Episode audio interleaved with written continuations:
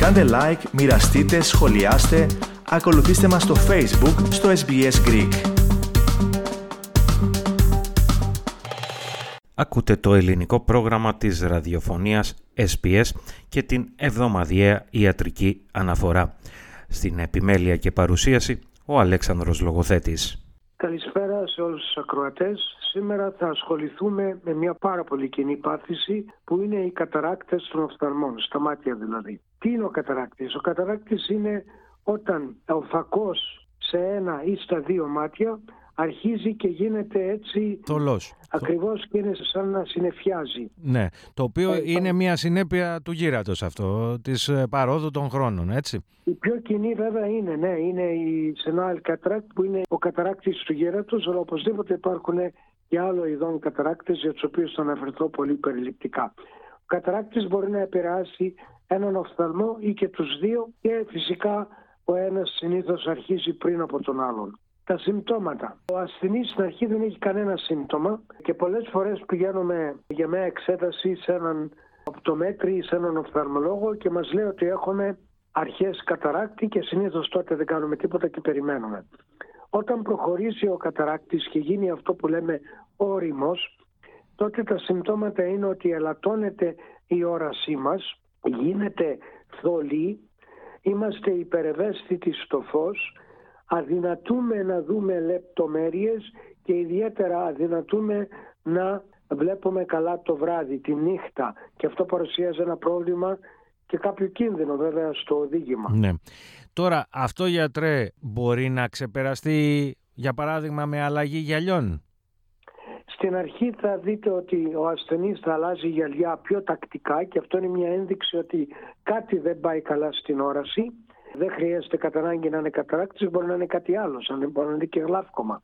Αλλά θα δει ο ασθενής ότι όταν αλλάζει πιο τακτικά τα γυαλιά του, όταν έχει ανάγκη να τα αλλάξει περισσότερο, μάλλον θα πρέπει να εξεταστεί κανονικά για να μπορέσουμε να δούμε και το φακό και το πίσω μέρος του ματιού που είναι ο αμφιβληστροειδής χιτώνας. Ναι.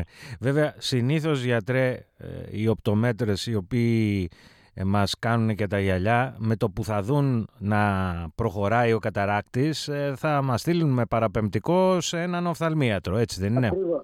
Ακριβώς. Αλλά δεν γίνεται η εγχείρηση συνήθως όταν ο καταράκτης είναι ανώριμος, Ναι. όταν είναι στις αρχές του. Περιμένουμε. Βέβαια δεν γίνεται και δεν περιμένουμε κιόλας να τυφλωθεί ο ασθενής, γιατί αυτό θα γίνει.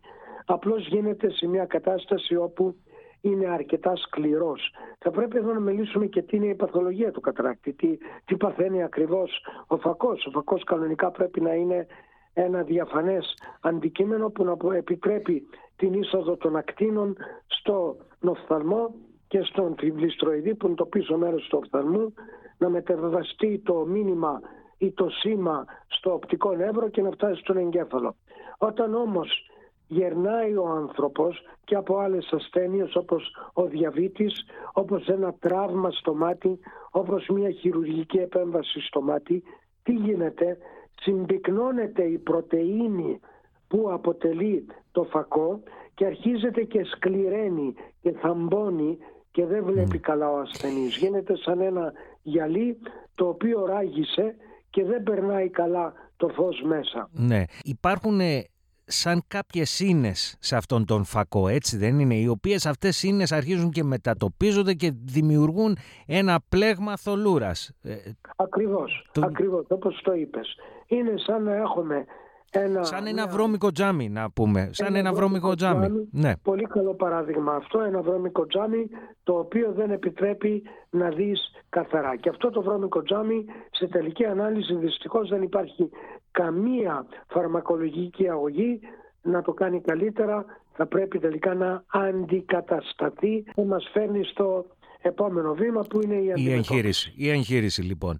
Επομένως να καταλήξουμε και να κλείσουμε με την εγχείρηση. Θέλετε έτσι να εξηγήσετε τι ακριβώς γίνεται στην εγχείρηση; Ε, Αν δεν κάνω λάθος, αυτό που κάνει ο οφθαλμίατρος είναι ότι ε, αφαιρεί αυτόν τον φακό, τον σπάει σε κομμάτια, τον αφαιρεί και βάζει ένα νέο σαν πλαστικό φακό. Σωστά; Ακριβώς. Και αυτός ο πλαστικός φακός ποτέ δεν θα υποστεί καταράκτη, διότι είναι συνθετικός. Η εγχείρηση γίνεται κάτω από τοπικό αναισθητικό, ασθενής είναι ξύπνιος βλέπει κάτι φώτα στο μάτι του, λες και τον εξετάζει ο γιατρός, δεν αισθάνεται βέβαια πόνο διότι υπάρχει ε, αναισθητικό και συνήθως το κάθε μάτι γίνεται σε μισή ώρα το πολύ. Ναι. Όταν κάποιος έχει καταράκτη που είναι και στα δύο μάτια, συνήθως γίνονται μεμονωμένα το ένα μάτι και μετά από μερικές εβδομάδες γίνεται και το άλλο μάτι. Πούμε βέβαια εδώ ότι υπάρχουν τρόποι να προστατευτούμε από τον καταράκτη, δεν μπορούμε όμως να σταματήσουμε την πρόοδό του παρά μόνο χειρουργικά. Είπαμε ότι ο διαβήτης μπορεί να, ε, να επιταχύνει τον καταράκτη, οπότε ο καλός έλεγχος της ζάχαρης είναι πάρα πολύ υποθητός.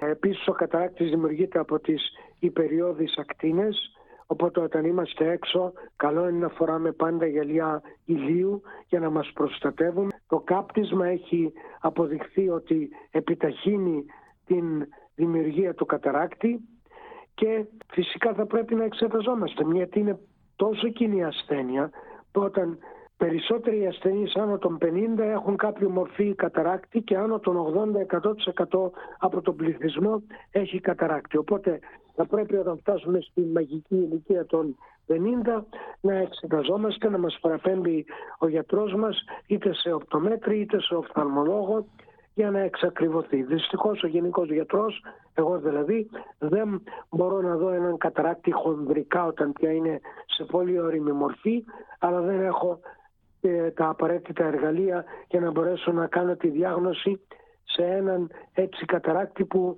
είναι εν εξελίξη. Θέλετε να ακούσετε περισσότερες ιστορίες σαν και αυτήν; Ακούστε στο Apple Podcast, στο Google Podcast, στο Spotify ή οπουδήποτε ακούτε podcast.